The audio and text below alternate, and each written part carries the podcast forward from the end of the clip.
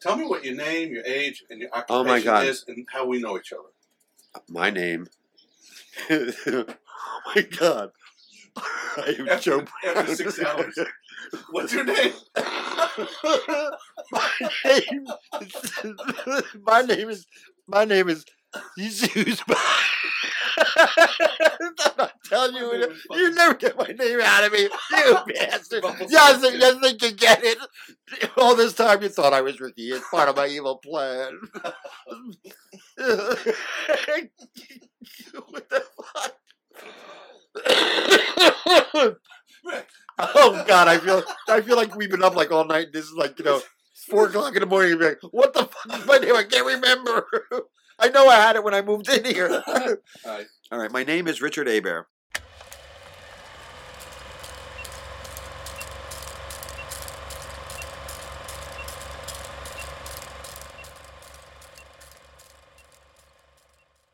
Dickie Maxon here again, and this is episode two of Maxie's Taxi, the second half of the Ricky Abear interview.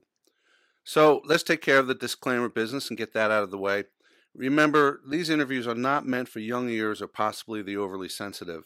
There is profanity and adult subjects are discussed, and I really mean for listeners to take that warning seriously because ultimately this podcast is meant to enlighten and to uplift and not to ruin anybody's day.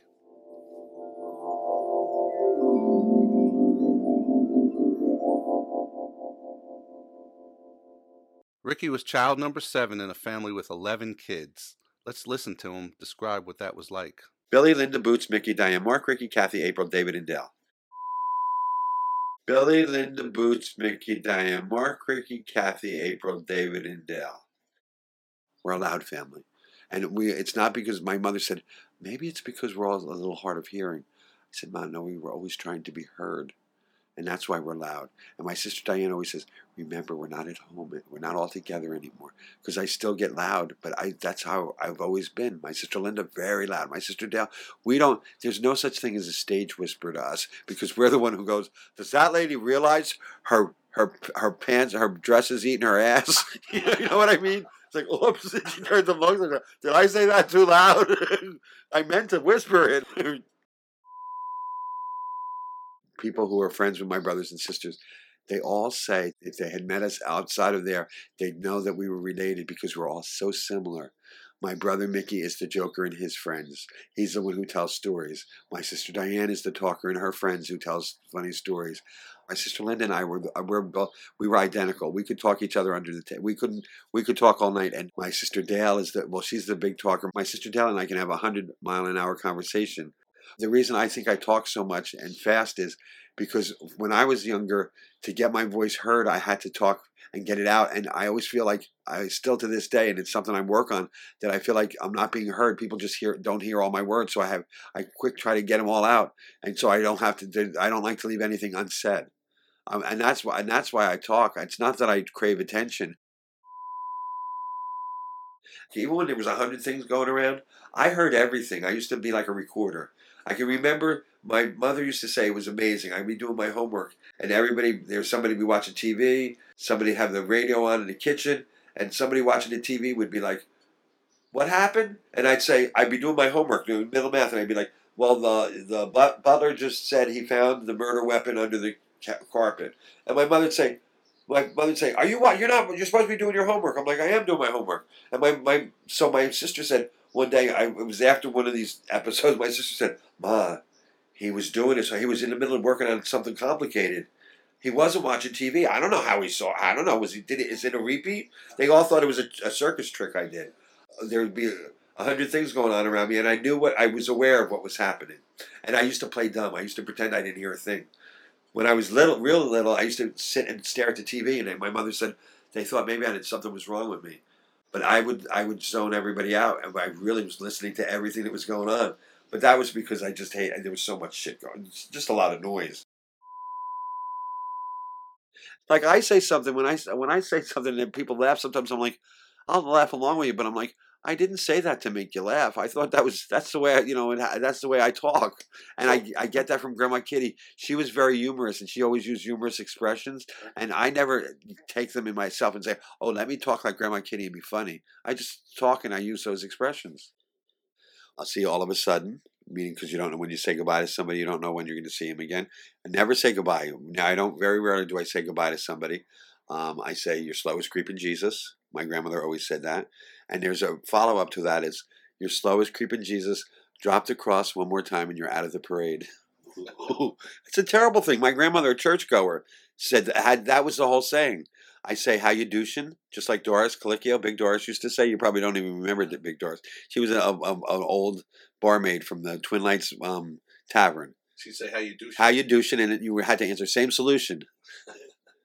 She would, uh, and no, and I, I say, I still say, and we had an old, an old gentleman on who lived on Gravelly, and we called him Look Alive, and I still say, I walk into a place and I yell, Look Alive, Look Alive, when I see a bunch of us uh, people just going through the motions. He, used to he said, "Look alive." He'd say it in the morning and in the afternoon. That was his thing. We called him Pete Look Alive Dowds. He lived on Gravelly. He was a summer person. In fact, his son or his his um, son's wife, Mrs. Dowds, taught in Highlands Elementary. Diane Dowds.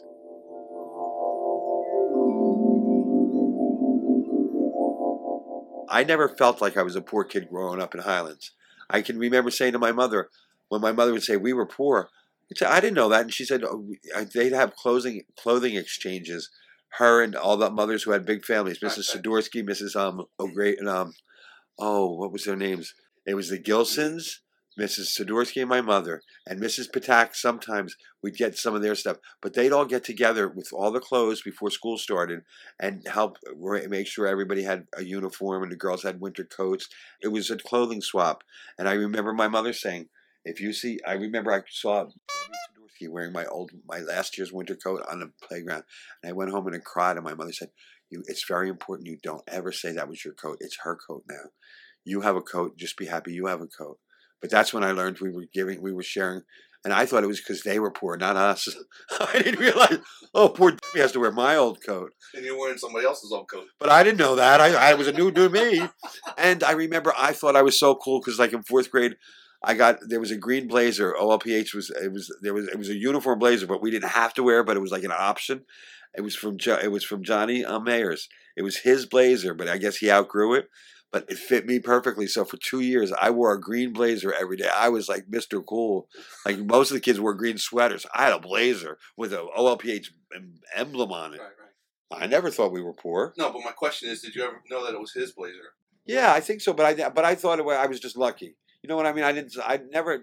So it I didn't bother you. No, not at all. It was my blazer by then. But it was also I didn't get many many of the hand me down the swap clothes. I didn't get because I was a fat kid, and so I was. It was a it was a big deal for me that there was something that fit just me. Yeah, he was Johnny Mayers. He was eighth like- grade, and I got his old blazer because I was only fourth grade, but it fit me. oh, I didn't tell you that. I'm sorry, I didn't tell you that part. I was the fat A bear. Remember, you know. But you know what? And I didn't know. My mother said there were times she didn't eat dinner. I never noticed she didn't eat. I said, "Oh my, I feel terrible." And I was the kid always looking for seconds. And my favorite meal, my very favorite meal my mother made was roast beef, gravy, and bread. And my mother said that was the fourth night's dinner. When we we didn't have any meat, we just had gravy and bread. I loved it. I, I would be like hell. I, I would be so psyched when I'd see roast beef for dinner because I'd be like, I know a couple nights later we'll have bread and Right. gravy. Oh my god, I would eat that. I could. She didn't have to give me roast beef. And never, and I never realized. It never was. I looked down at the plate and said, "We're poor."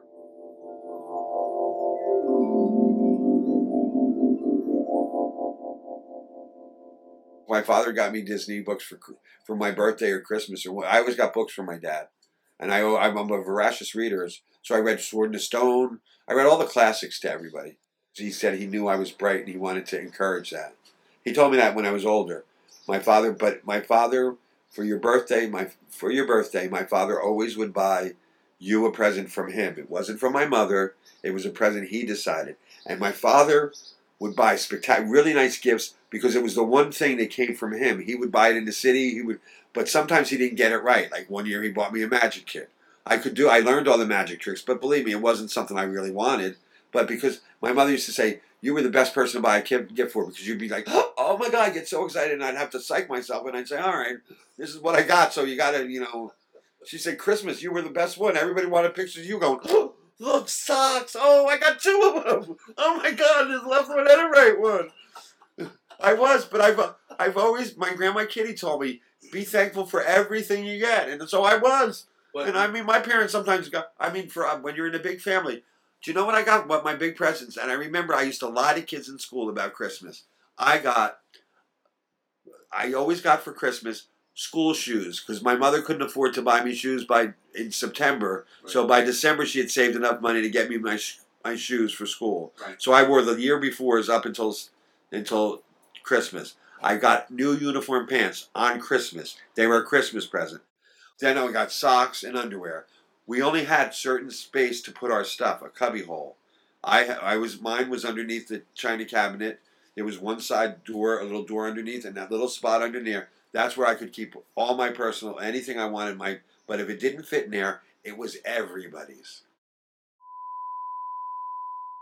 Diane was always my other mother.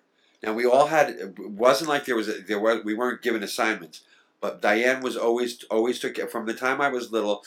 I can remember if I was out somewhere or doing stuff, I was with Diane and her girlfriends because Diane took care of me. Maybe she liked me. I was just the right age. It was I was like a live baby doll for her. My growing up, April was my kid. I would get up in the morning when she if she cried as a baby. I'd get up, give her a bottle, change her, put her in bed with me till six thirty when I had to get up for school, and I'd wait. I bring her into my mother only when I was finished, all ready for school. Up until that point, April was my kid. I mean, I really did take care of her, and April and I are very close that way. Diane has always been my other mother. I used to say I have six other mothers, but Diane was the only one who I'd listen to. Uh, You know, if if I dime, dimes came to donuts, Diane was the one I listened to because she was my other mother. I can remember when I was younger and I'd have a scrape. Diane, I can remember Diane kissing it and putting a band-aid on it. I don't. My mother did it occasionally, but Diane was the my main. She was the one who. I remember with her girlfriends, they used to play music and sing, eh, sing into the mashed potato, the potato masher. I used to, they let me do it. They they taught me how to dance. Diane and her girlfriends.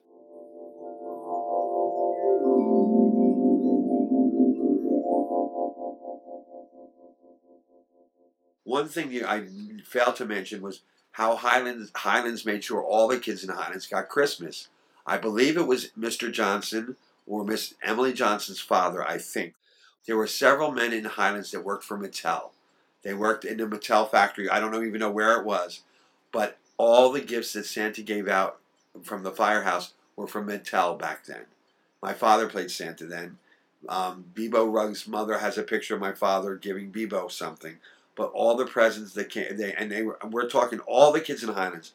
Every kid in Highlands that, that lived there got a toy. They made sure they got toys for everyone. Mattel must have given them a shitload of toys. All the girls got Barbies, all the Barbie stuff. Santa in front of the firehouse gave kids, some Highlands kids, that was their Christmas. We were lucky. We had my parents also supplemented, but most of our toys came from the firehouse, were the, were the Mattel toys. I only know that because I had a G.I. Joe, which I loved and I cherished, but Santa didn't know that G.I. Joe doesn't fit into Ken's clothes, so I got a lot of Ken stuff one year. And I'm thinking, what the hell? I get this. Ken's shooting foot is this big. G.I. Joe had a normal big ass. G.I. Joe was a 14 inch doll or 15 inch action doll. He wasn't a Barbie sized doll. Over the course of his life, Ricky played Santa Claus hundreds of times for thousands of people. He came by his love of Santa starting with his vivid childhood memories of the Highlands Firehouse Santa, and then it was his dad Bill who would really mentor him in the ways of the jolly old elf. So your father played Santa, and then is that how you ended up playing Santa? Well, my father had played Santa. Now the the the Aber um, Santa connection is my father. Um, flashback to my father worked in Brooklyn Navy Yard. This is before he became a police officer. He worked in the um, he he was a metal worker. So my father, it was getting close to Christmas, mentioned how he had to be home for Christmas because he had a bunch of kids. So ladies who worked in the Navy Yard said, "Why?" They said, "Why don't we dress you up as Santa Claus?" My father's like, "I can't be Santa. I don't have a Santa suit." So they got put together a suit. Ladies taught him how to put makeup on. They dressed him in a suit, and he did Santa Christmas Eve until early Christmas morning. My mother said she was so pissed off at him by the time Christmas morning came, she wanted to kill him because he all once he put the suit on, he never wanted to get out of it, and he visited everybody in the world. If they saw Santa and wanted to see him, he'd go to their house. in Highlands? Or No, this is in Brooklyn, in. Flatbush. My father went all over. My mother said, "My your father would disappear Christmas Eve because he started doing it every year. He'd it would be two o'clock in the afternoon, or he'd get he'd get off of work whenever." Put the suit well wherever he didn't even dress at home because there were a bunch of kids. He probably dressed at my grandmother's, which was downstairs, and he'd get that suit on, and my mother wouldn't see him till sun up Christmas morning. And once my brothers and sisters realized it was my my older brothers and sisters got the idea it might be daddy, he put a he put a friend in the costume just for the visit to our house. And my father didn't have friends; his friends were mostly drinkers. So my and my father was very demanding. There are things I do when I put the Santa suit on that I've never told anybody except somebody I put the suit on because there it's an it's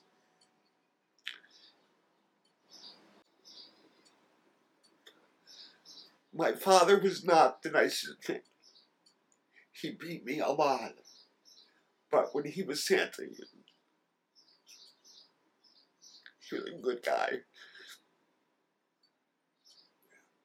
And I always felt if I only he could have been like that when he was not in a Santa suit.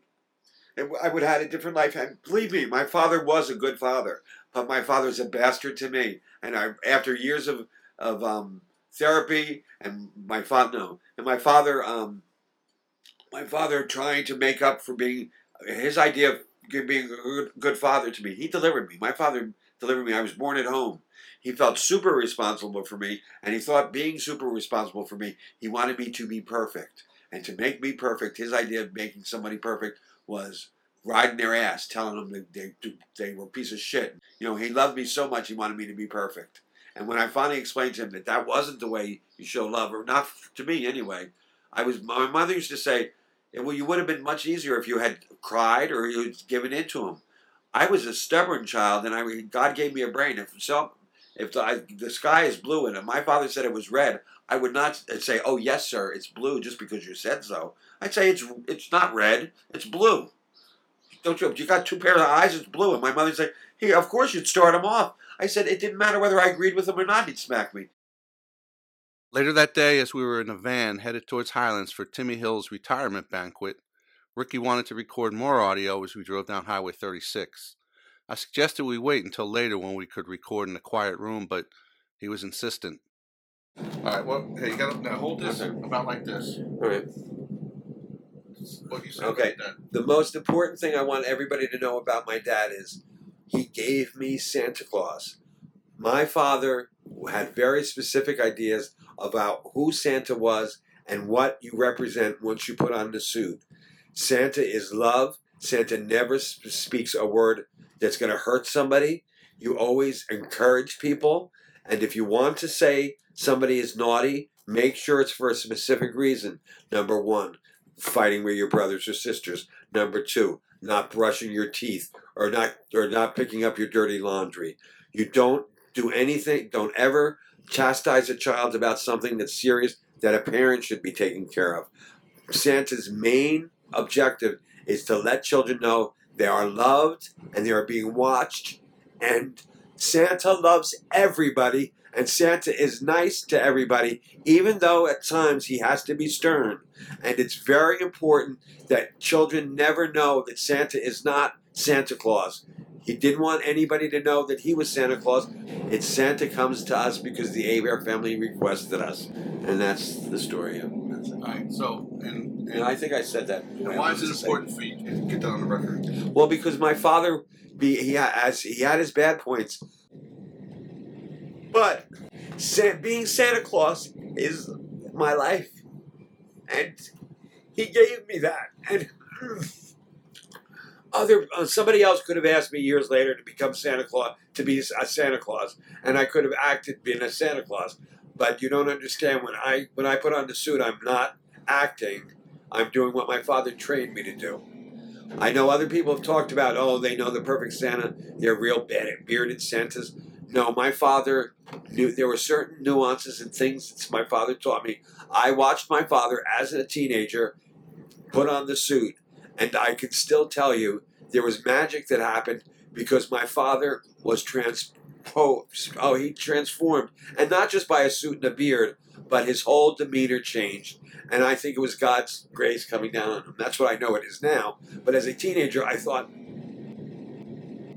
I watched my father become Santa Claus. And I'm not talking about, you know, there was some bright light.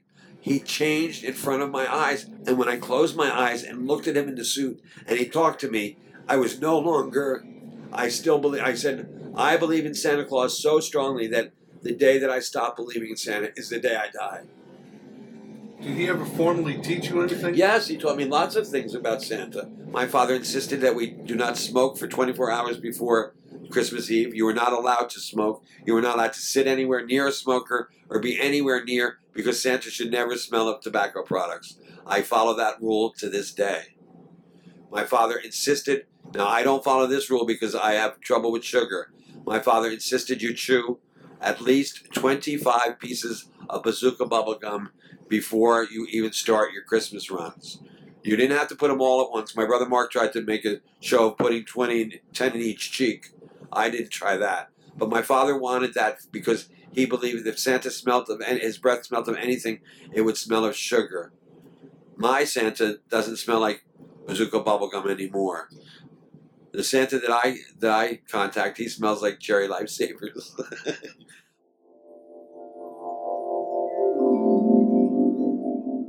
Even though Ricky grew up just a few blocks away in our tiny hamlet of Highlands, I never met him until my sophomore year in high school. And since Henry Hudson High School was so small, we had a lot of the same teachers. If you knew Ricky, you'll know most of the teachers he's talking about who aided and abetted in forming all of us at Henry Hudson. Linda, Boots, Mickey, and Diane, they all went to Henry Hudson. Linda and Boots went to Henry Hudson the first year it was open. They were still, there were still lights, hang, wires hanging in. So that was um, 60, I want to say 64, 63 or 64. I remember seeing the Mr. Swanton. Swanton was, I th- Sweeney was the librarian, a bald headed man. I just remember because I used to pour over their, their yearbooks. Um, Miss Linsmeyer was the nurse, school nurse then. A lot of the teachers were still there. Teachers you probably don't remember, but were still there. I think um, Miss Gomery was a teacher there then. She um, Hap Hurley, Mr. Hurley came from Atlantic Highlands High, High School. He had been a teacher he was a heavy man, believe it or not. Um, Mr. Gorman was there. I know Mr. Gorman from OLPH as a Catholic. I don't know him as a teacher. Very, very sweet man. Mr. and Mr. Bulger. Do you remember Mr. Bulger, who's the uh, Keansburg School is named after him? What about Mrs. Keeler? Mrs. Keeler and I were best buds. I didn't get to know her till my senior my my junior year transferring to Henry Hudson, but Miss Keeler knew that I was a writer, and she encouraged that.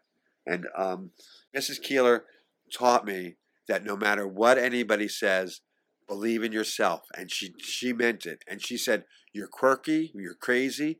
So that's you you own it. And she did and she and she was a stickler for for grammar and I am too, but I was raised I was t- taught grammar by nuns. And yet so you have to be a, a grammar police grammar police. She also told me not to not to worry about certain teachers because I had trouble with a, with an English teacher who didn't like me because I, of course, I was I've always been a straight A student. I would I started bringing my papers to Miss Keeler. I'd make two copies of each thing I turn in and let her mark it, and then let Miss Keeler mark it. And I always got the higher mark, which was Miss Keeler's. She stopped grading me. She would just give me A's. She never even read my papers because twi- twice I turned in papers that had horrible things said about her in the middle of them, and she never even noticed. She handed me the paper back with an A on the top. No, would you were testing her? Of course. I had taken uh, most of the stuff at Hudson. By the time I got to Hudson, anything they taught, I had already read. So Miss, when I had Miss Jones junior year, she would call me at home at night and we discuss what I hadn't had. So maybe she could make the lesson more interesting to me because it was boring as hell. I I learned more from her than I as a teacher.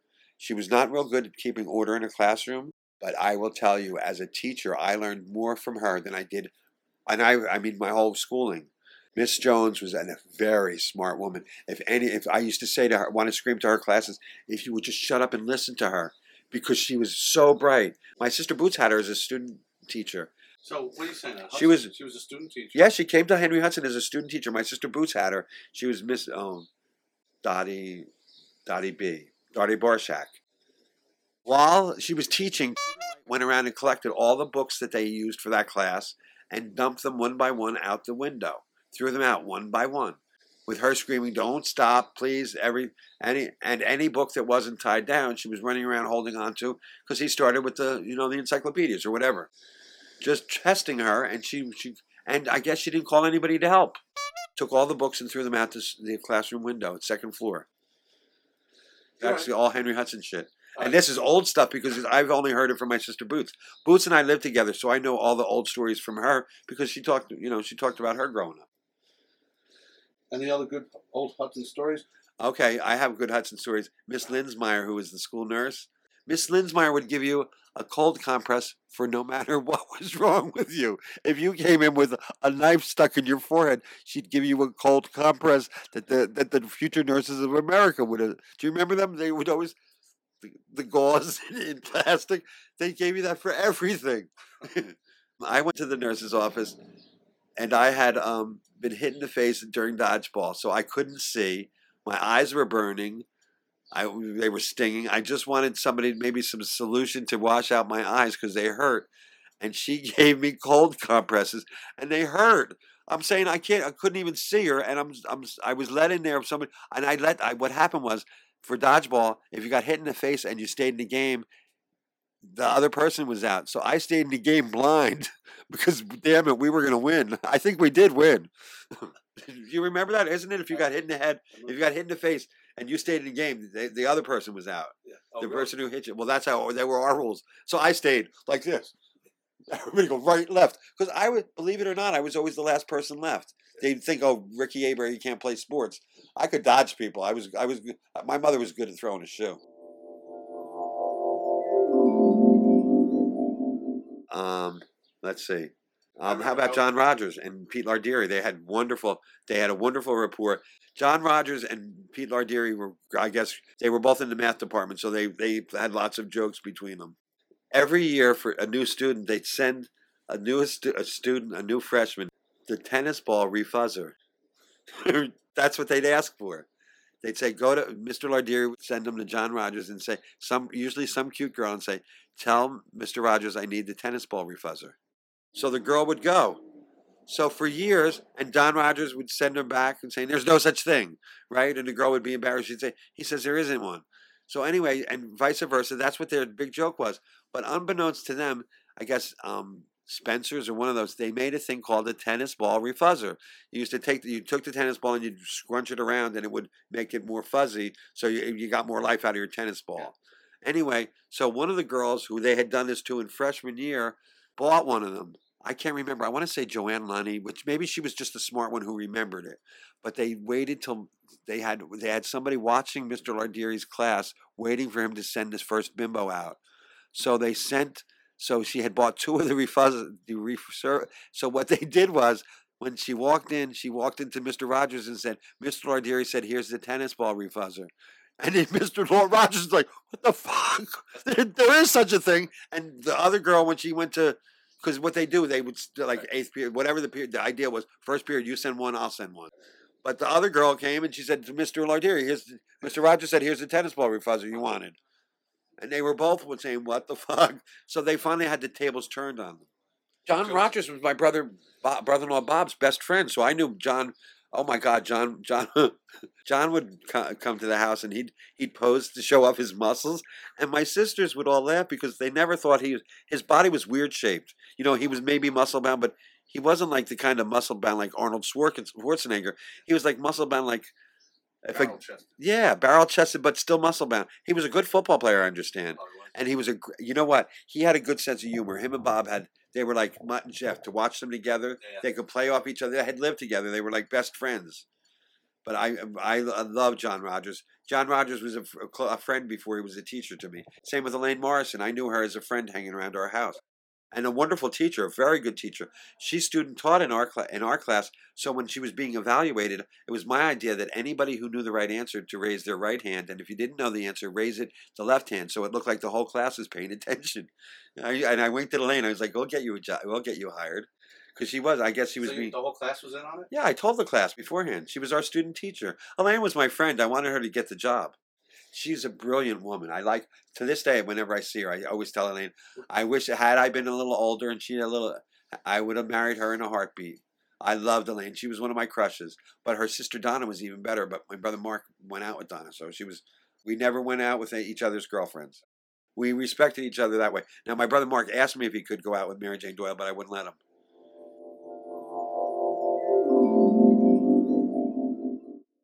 For our final chapter, here are a few final words from my friend Ricky Abair.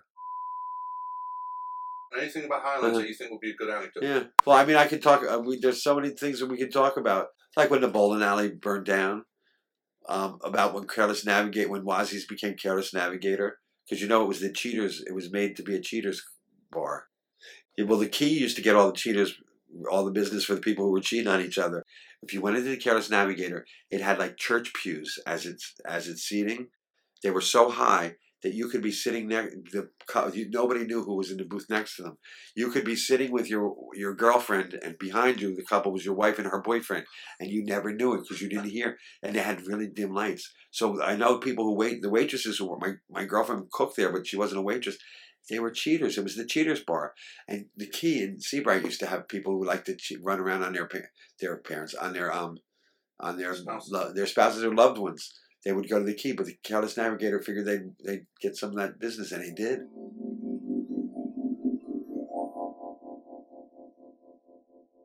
Um, oh, Miss Cameron, so Miss Cameron, she had uh, she had story time at at uh, at Borough Hall. She used to let. That's when I, I I started reading.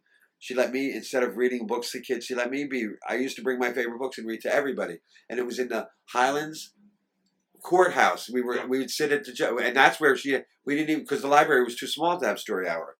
I'd read sitting at the table. I guess the judge. I mean, it was it was the courtroom, but back but at that point we were using it as story for place for story hour.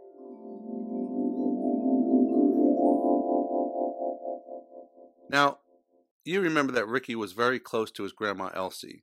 She comforted him and imparted wisdom as he grew up, and he talked about her often and lovingly, even if sometimes it was in an irreverent and somewhat bawdy manner.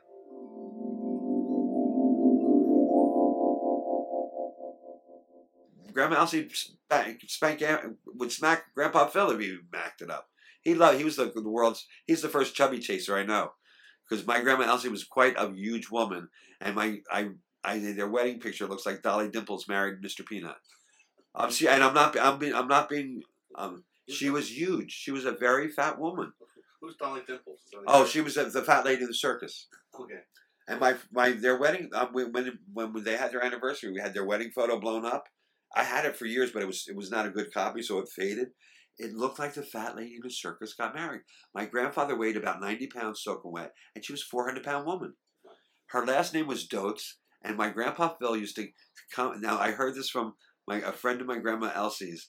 He would he was trying to court her, and he would stand downstairs in the in the yard and sing up the window to her, Elsie dotes and dozy dotes and little lambs eat ivy. And my grandmother would hide behind the lace curtain and peek out at him and go, because she thought it was funny that this little guy liked her. Yeah. And he did. He Grandpa loved her. Grandpa loved her till the day she died. Well, I mean, till the day he died. He he loved Grandma Elsie, and Grandma Elsie loved him too. They they were, you know, you say every pot has a lid. They definitely had a lid. I mean that, was, but they were a strange looking couple. I only knew Grandma Elsie. I never knew she was a big woman until I was like in college. I'm sitting at my Uncle Jack saying, "God, I'm I'm on my like eighteen thousandth diet. I'm so sick of counting calories." And my grandmother said, "Eh, didn't bother me when I was when I was just out of school. I used to take. She was a sec. She was an operator for the phone company. She said I take my paycheck, and um, spend go to the sweet shop and put one cheek on one stool and one cheek on the other stool and buy and order an ice cream sundae. So I said, "Ha ha, grandma, real funny. One cheek on one stool. One." Ch-. She said, "Oh no, I was a big girl." She also didn't have a hair under her arm. Not one hair. She used to say, "I don't shave," and she'd show, "I don't have very. I have very little." Well, she, yeah, she used to say she didn't have to shave, and then unfortunately, we have Christmas photos where we found out the sixty-four thousand dollar question: whether Grandma had hair down there. She was sitting in the kitchen chair like this, with her dress up like this, and it, it was inadvertently. Bob and Diane were sitting with the family on the couch, and behind them was Grandma Elsie, flashing everybody. like she's sitting in the background in the kitchen, not uh, totally unaware. But it just so happens where they were sitting on the couch, Grandma's directly behind the two of them like this, holding the kids, and Grandma's like this with her. She had her house dress on, but but nobody else in the family ever knew it. And Diane used to say it had to be my family because of course it's a picture. It was a, it was the holiday photo of her, Bob, and the kids, then kids. So of course everybody wanted the the the negative to blow up, but Diane couldn't have hers blown up because the people in the photo mat would think, "Oh my God, you got this isn't a you didn't want a picture of the family, you wanted to see grandma. It's, it's like pornography."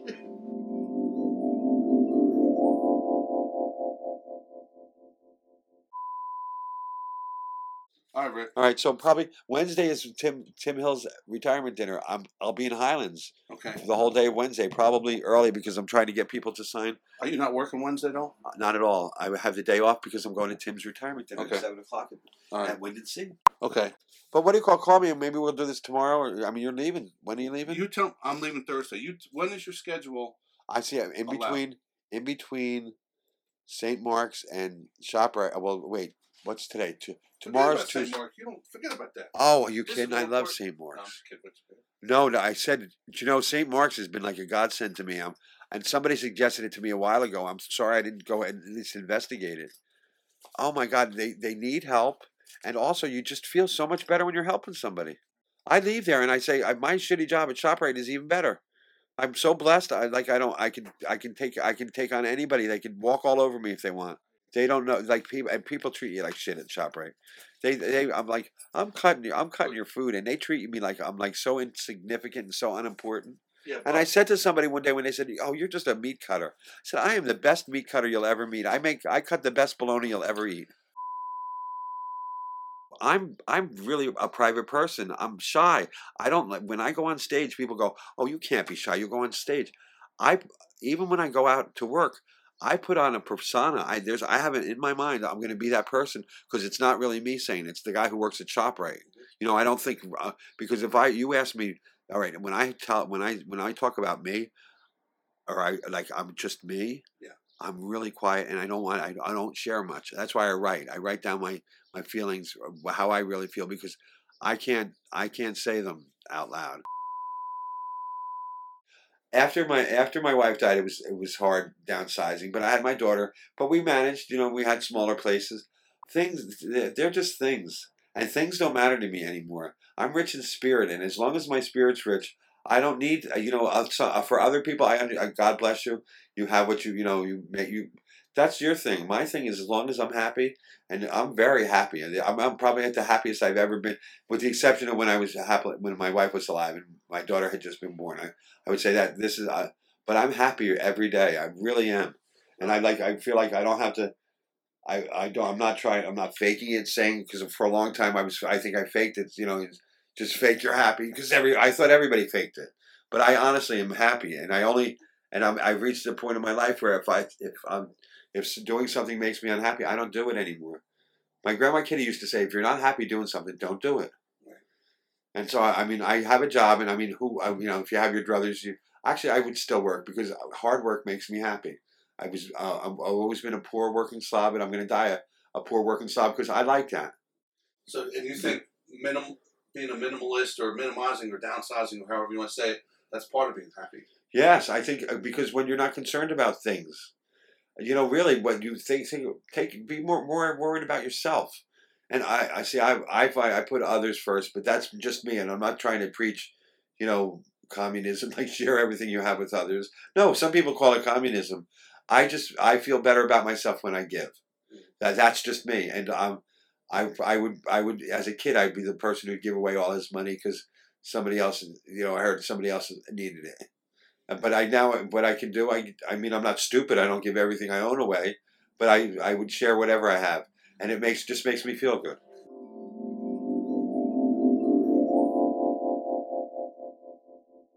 So that's it for episode two. Thank you so much for listening to Maxie's Taxi interviews of people you probably never heard of.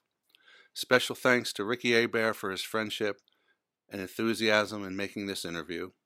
I really miss him. I really miss his laughter, and I really, really miss his spirit.